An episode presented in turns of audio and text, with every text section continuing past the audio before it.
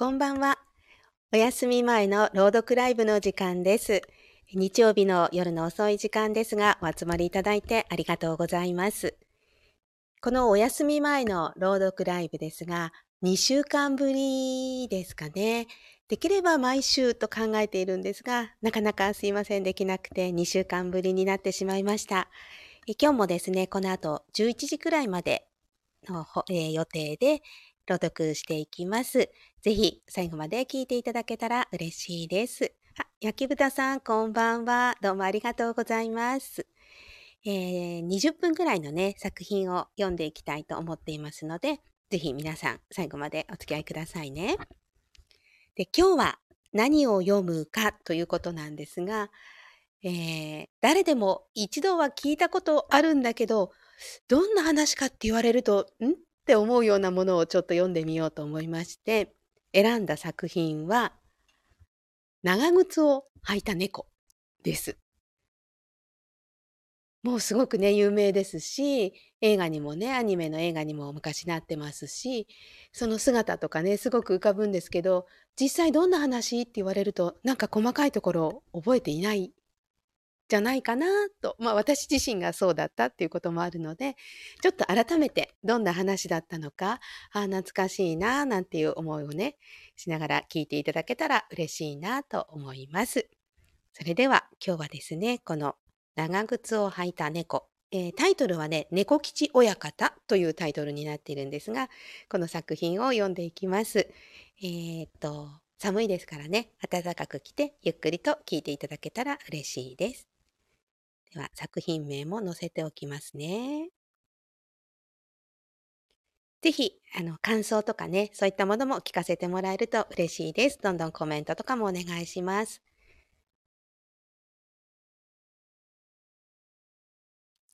じゃあ、それでは始めますね。猫吉親方。またの名、長靴を履いた猫。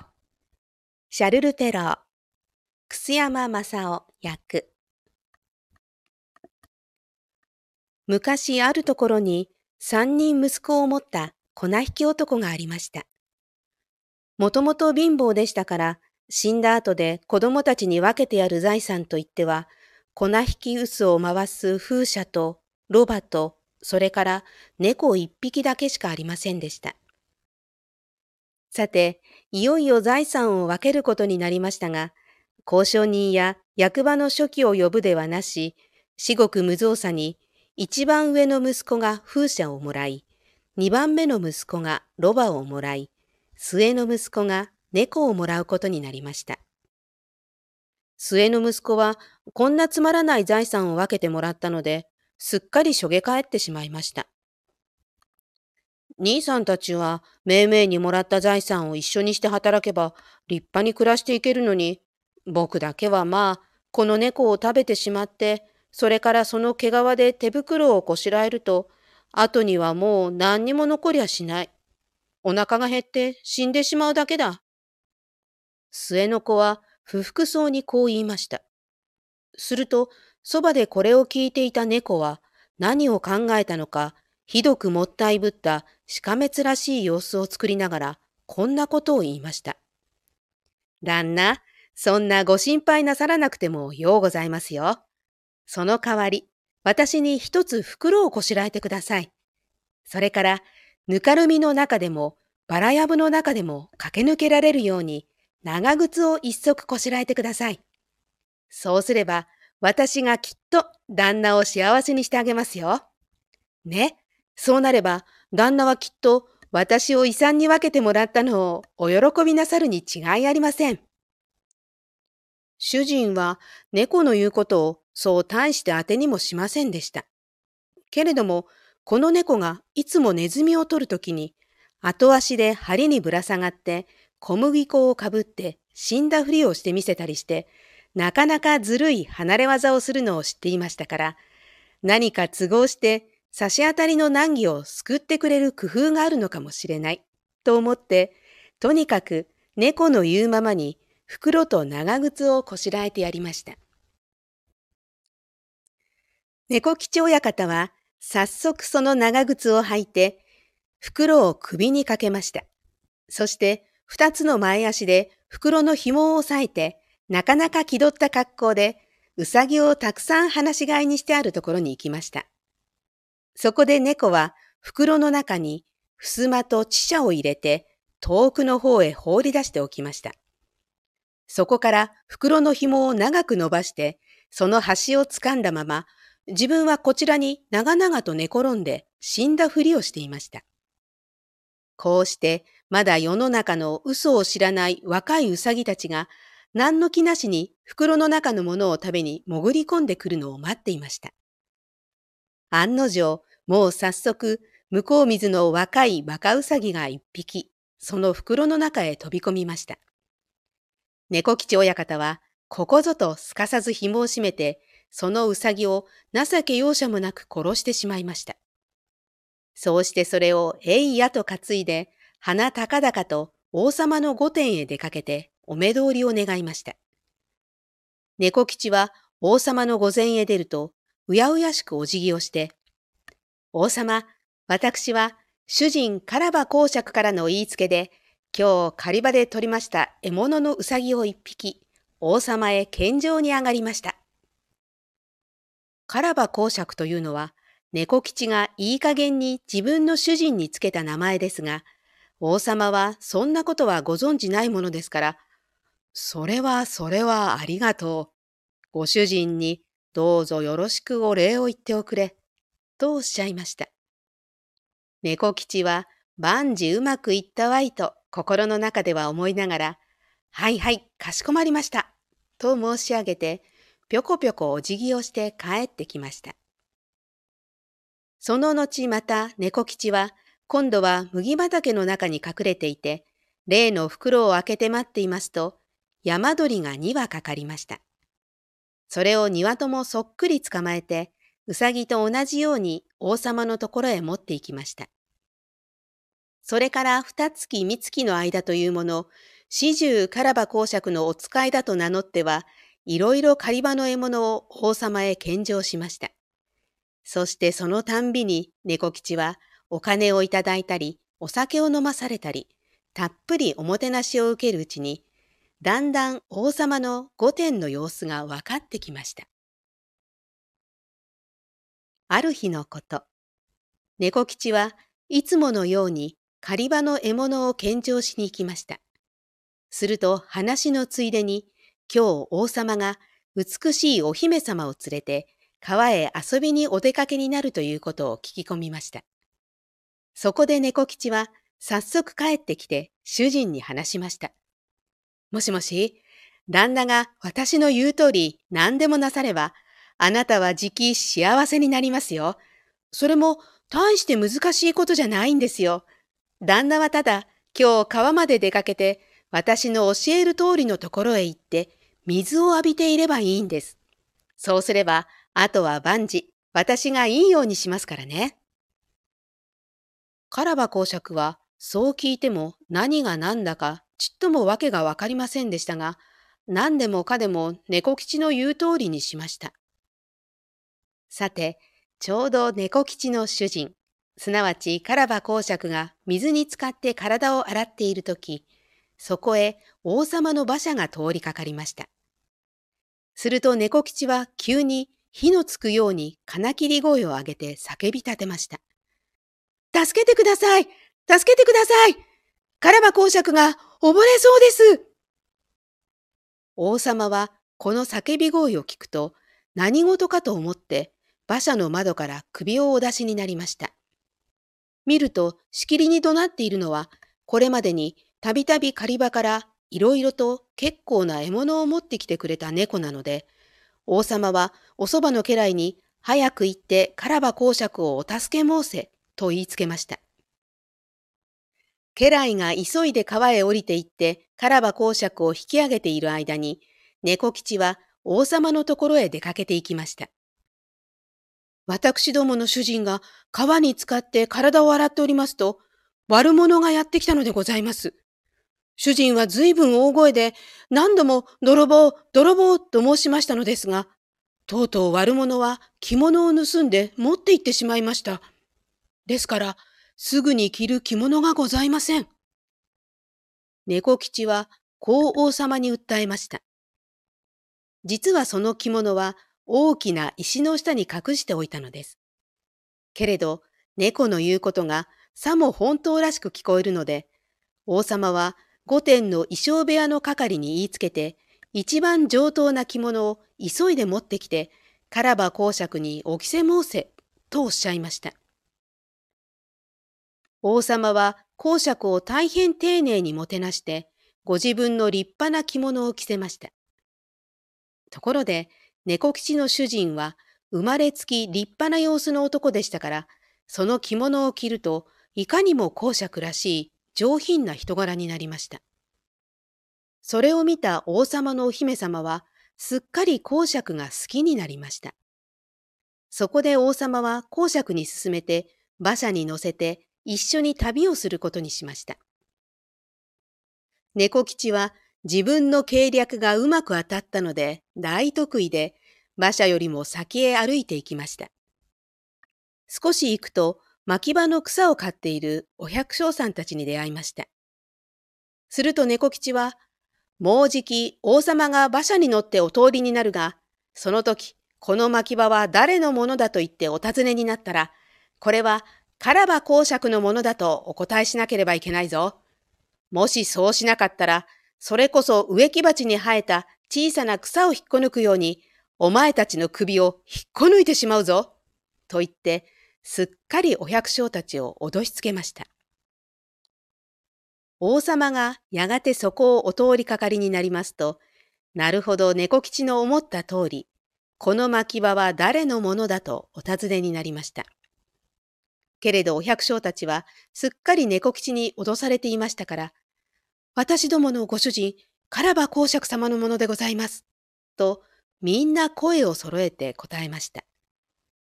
王様はうまうまと騙されておしまいになりました。そして公爵に向かって真面目にお喜びをおっしゃいました。どうも大した土地持ちでおいでだな。そこで公爵はすかさずその後について、ご覧の通り、この牧場からは毎年なかなかたくさんな取り入れがございますので、と申しました。まずこういうやり方で、猫吉親方はいつも馬車の先に立って歩いていっては、麦刈り、草刈りをしている男を見ると、同じようなことを言って脅しました。王様がお通りになったら、これはみんなカラバ公爵の畑でございますというのだ。そう言わないと、お前たちみんな、ひき肉にしてしまうぞ。そう言って歩いた後、すぐ王様は通りかかって、麦、麦、麦畑も牧場もみんなカラバ公爵のものだと聞かされました。そのたんびに王様は、カラバ公爵が大変な広い領地を持っているのに、すっかりびっくりしておしまいになりました。そうしてそのたんびに公爵に向かって、どうも大したご財産で、と言いました。この間に猫吉親方は、一人先にどんどん歩いて行って、とうとう人食い鬼が住んでいる立派なお城へ来ました。この人食い鬼は世にも素晴らしい大金持ちで、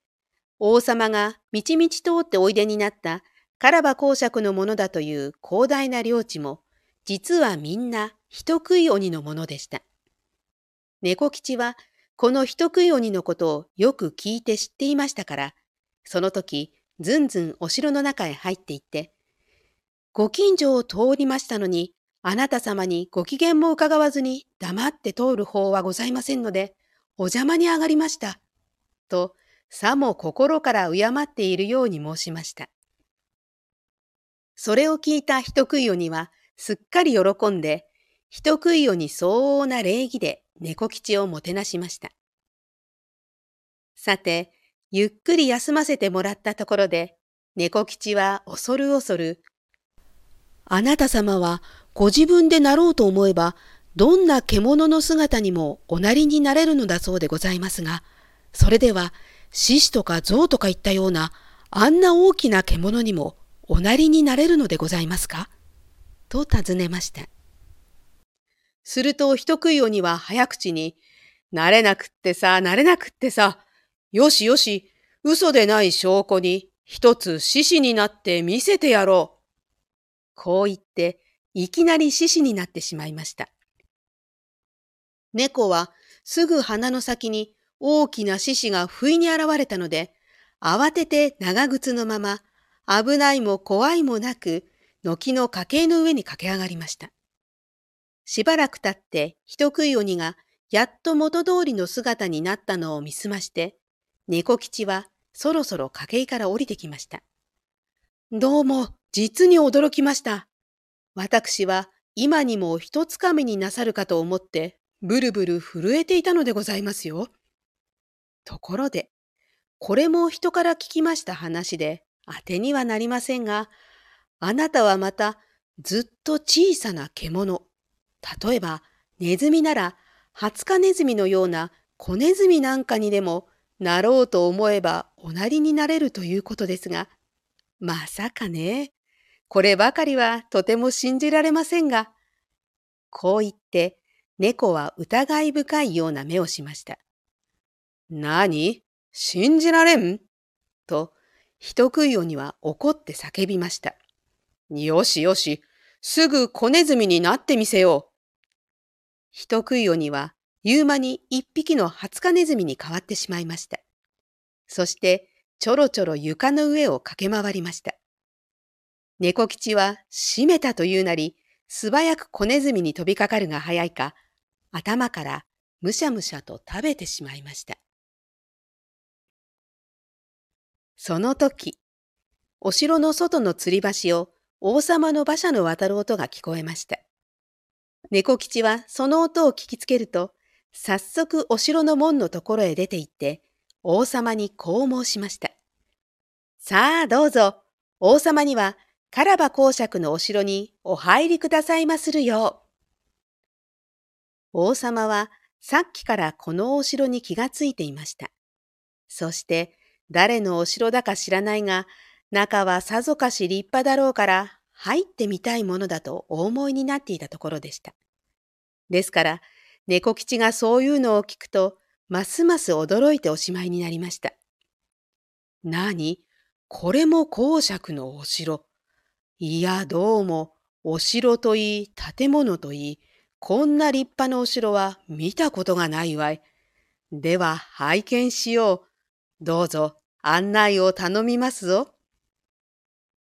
王様が馬車から降りると、猫吉はその後からついていきました。カラバ公爵はお姫様に手を貸してその後に続きました。やがて大広間に入ると、お飾りしたテーブルの上に立派なごちそうが並んでいました。実はこのごちそうは、今日訪ねてくるはずの友達のために人食い鬼が支度しておいたものでした。けれども猫吉は、それがわざわざ王様やお姫様のために用意させてあったもののように見せかけました。人食い鬼の友達も王様がおいでと聞いて遠慮して帰っていきました。やがてみんなはテーブルについてごちそうを食べました。王様はお姫様と同様、公爵の立派な人柄にすっかり惚れ込んでおしまいになりました。その上公爵が大変お金持ちなのを知って、なおなお好もしく思いました。そこで五六杯杯をあげてから王様は、どうでしょう公爵、お嫌でなかったら姫と結婚してくださいませんか？あなたは私どもにとっては申し分のない方です。と言いました。公爵はその時、うやうやしく敬礼した後、王様の申し出された名誉を喜んでお受けすることにしました。そうしてその日、早速お姫様と結婚しました。さて、猫吉は大貴族に取り立てられました。